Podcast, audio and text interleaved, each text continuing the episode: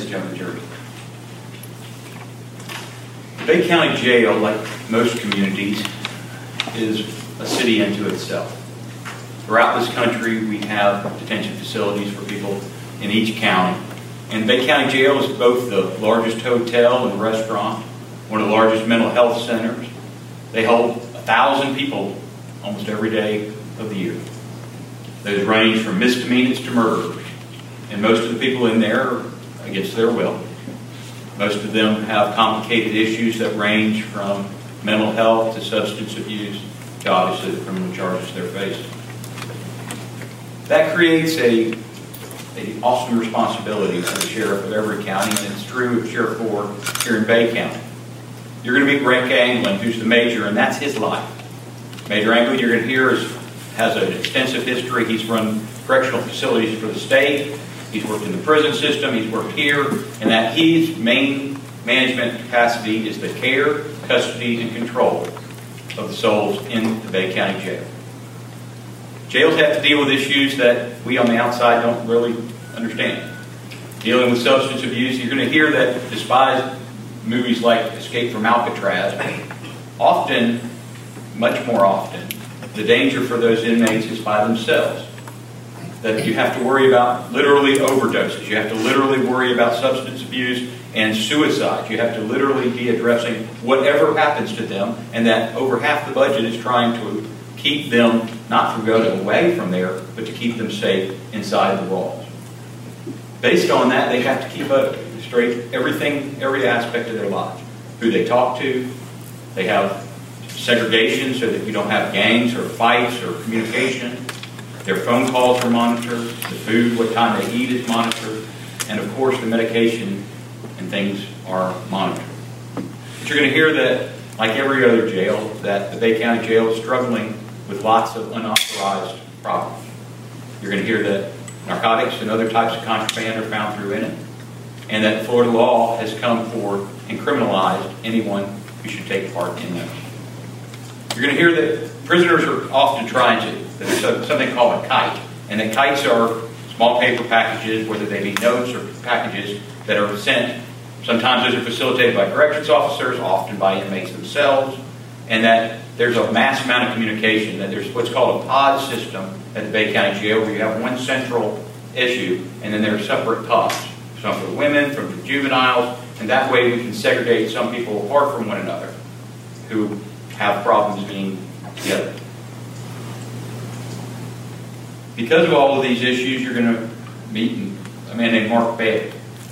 Mark Bailey's been working as a deputy sheriff for over 20 something years, and they have enough issues inside the jail that they have a full time investigator inside the jail just to keep up with criminal investigations.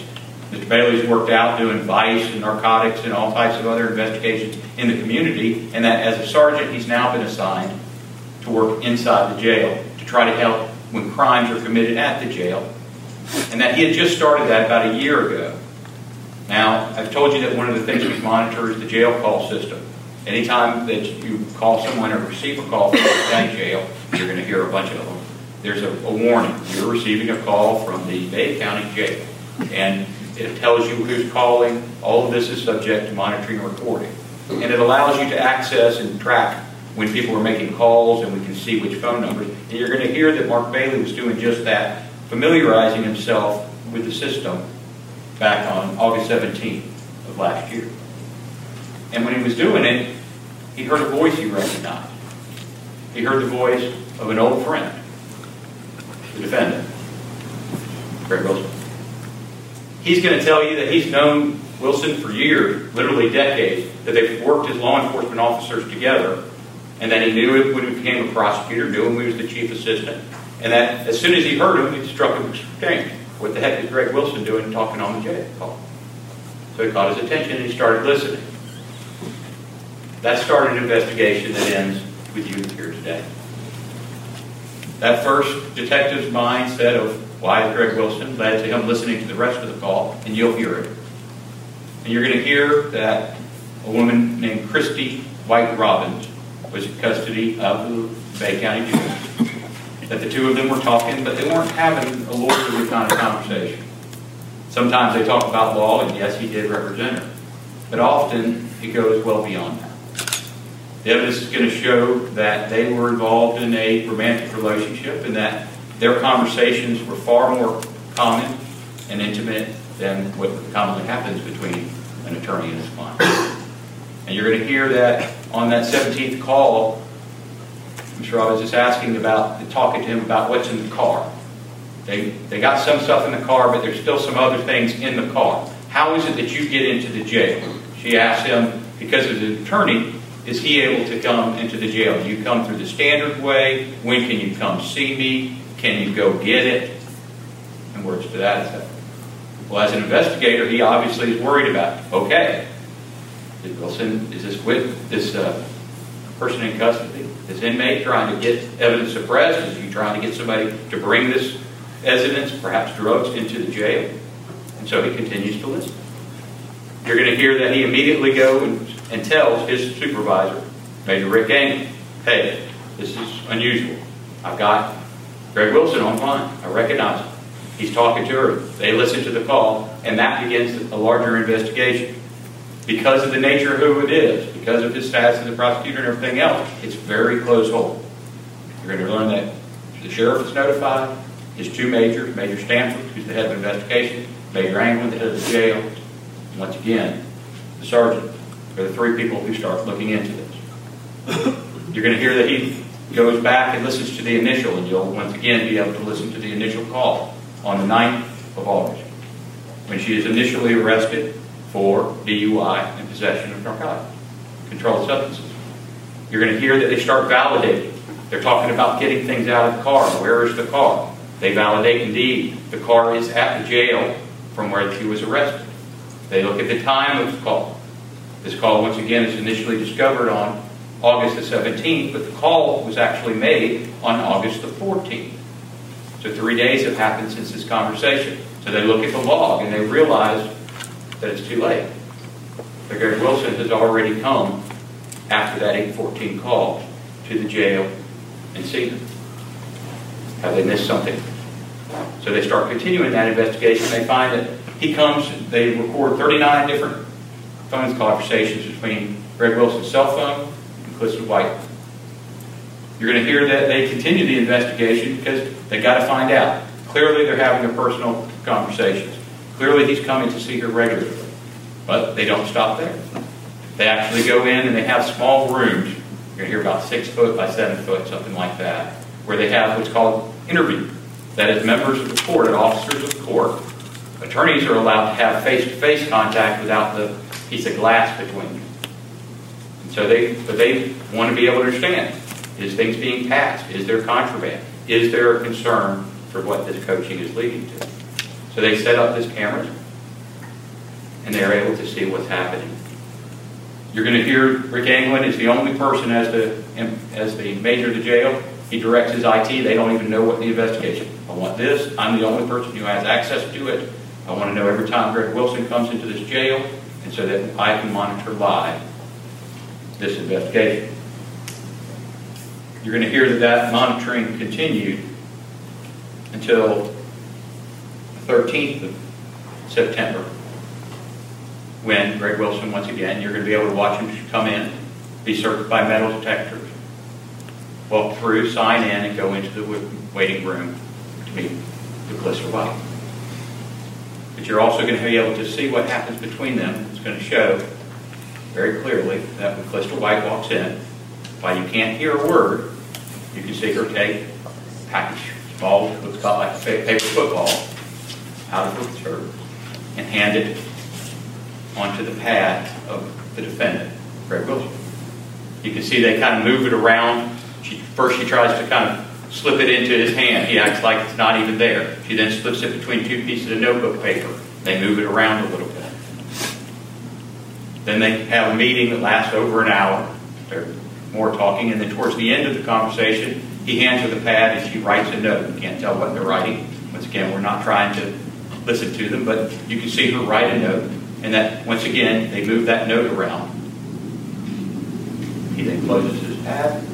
She leaves. The next person to come in is her sister, Christy White. Christy White, you're going to hear, has a terrible addiction problem. She has literally overdosed in the Bay County Jail. Christy White walks in. Greg Wilson opens the notepad, shows her the note that her sister has written. She picks up a piece of paper and puts it into her bag. This is all being live observed by the deputies at the Bay County Jail. They then watch the rest of the meeting, fairly short. She gets up and walks out, and of course they call down and say, hey, go and let's search, find out what she's got. But she got away from it. Ironically, even though they sit there and call corrections officers, once again, this is such a close hold operation, they have no idea. They can't say, we just saw her put something in her pocket. They can't let it out, the fact that they're observing this. So they just say, go and check Christy, and you're going to actually be able to see the video of them do a quick search of her. You're going to see that they don't find anything. They actually end up finding a wrapper for a fireball. Doesn't have anything to do. They tested it. But that the note is not initially intercepted. She goes into her pod, as I said, which is the bunk area. I think she may refer to it as her room. She goes into there for a few minutes, and then this time they get a more experienced officer, Sergeant Maestro, to go in and, hey, no, we know she's got a note, go find it. And you're going to hear from him where he goes in and says, okay, we know you got something. Where is it? She goes and looks at her bunks, hands him a handwritten note. They take it into evidence, and you'll see that today. But the investigation doesn't stop there. Once again, we continue to observe, and what we are able to find after that is that the next day, the 14th, another jail call happens between Calista and the defendant. And she tells him, hey, you need to know, I got searched. They found that kite, that package. He's, hey, hey, this is the, you can hear the kind of, what, what, well, you didn't know it was there. I just hid it in the chair, and my sister got it. But they searched me of course, you didn't know anything about that. You'll be able to hear that conversation as the hatch is made, as the plot to, once again, allow him. See, they don't know that it's under video surveillance, so, okay, we found something on you. The word is you just hid it under the chair. And that's later confirmed when we're able to do find yet another phone call between the sisters. One of the ways that communications are compromised in a jail is something called a three-way call It's nice if you got families, but it's actually something that you can manipulate. You're going to hear that we're able to intercept Calista White talking to her mother on the phone, and that Christy in another pod does a three-way call. The mother drops off, and now the girls, by each talking to the mother on a three-way call, are able to openly communicate through the phone system. They have a conversation, once again, you'll be able to hear it, where they talk about, hey, they got that, they got half a kite. Half a kite. What did we not get?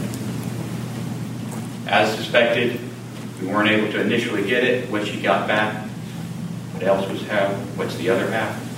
I would suggest you would not know. However, it is clear that the girls are passing things beyond just communication through that note. They're certainly sending notes back and forth.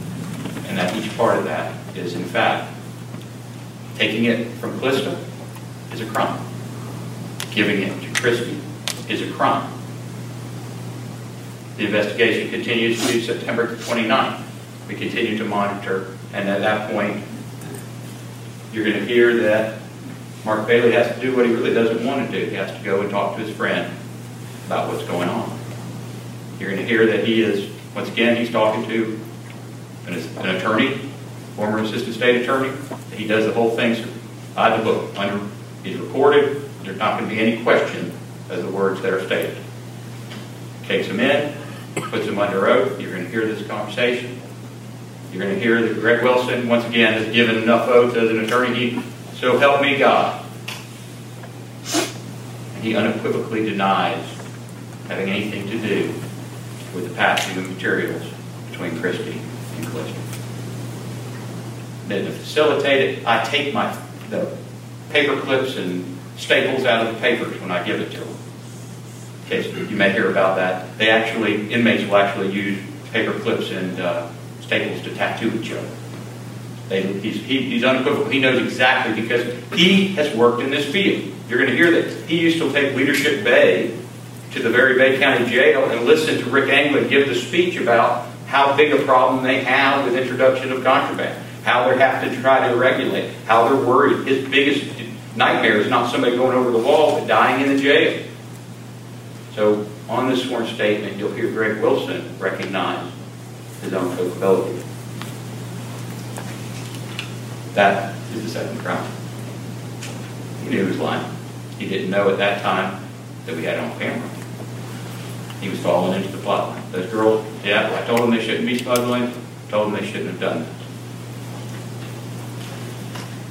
Ladies and gentlemen jury, uh, this is going to be a fairly straightforward crime, but it is an important one, as we talked about yesterday. Nobody in this country is above the law, and nobody's beneath it. Greg Wilson facilitated two inmates passing notes, whatever else the other half of the kite held, he broke the law. When he lied about it under oath, he broke another. Thank you.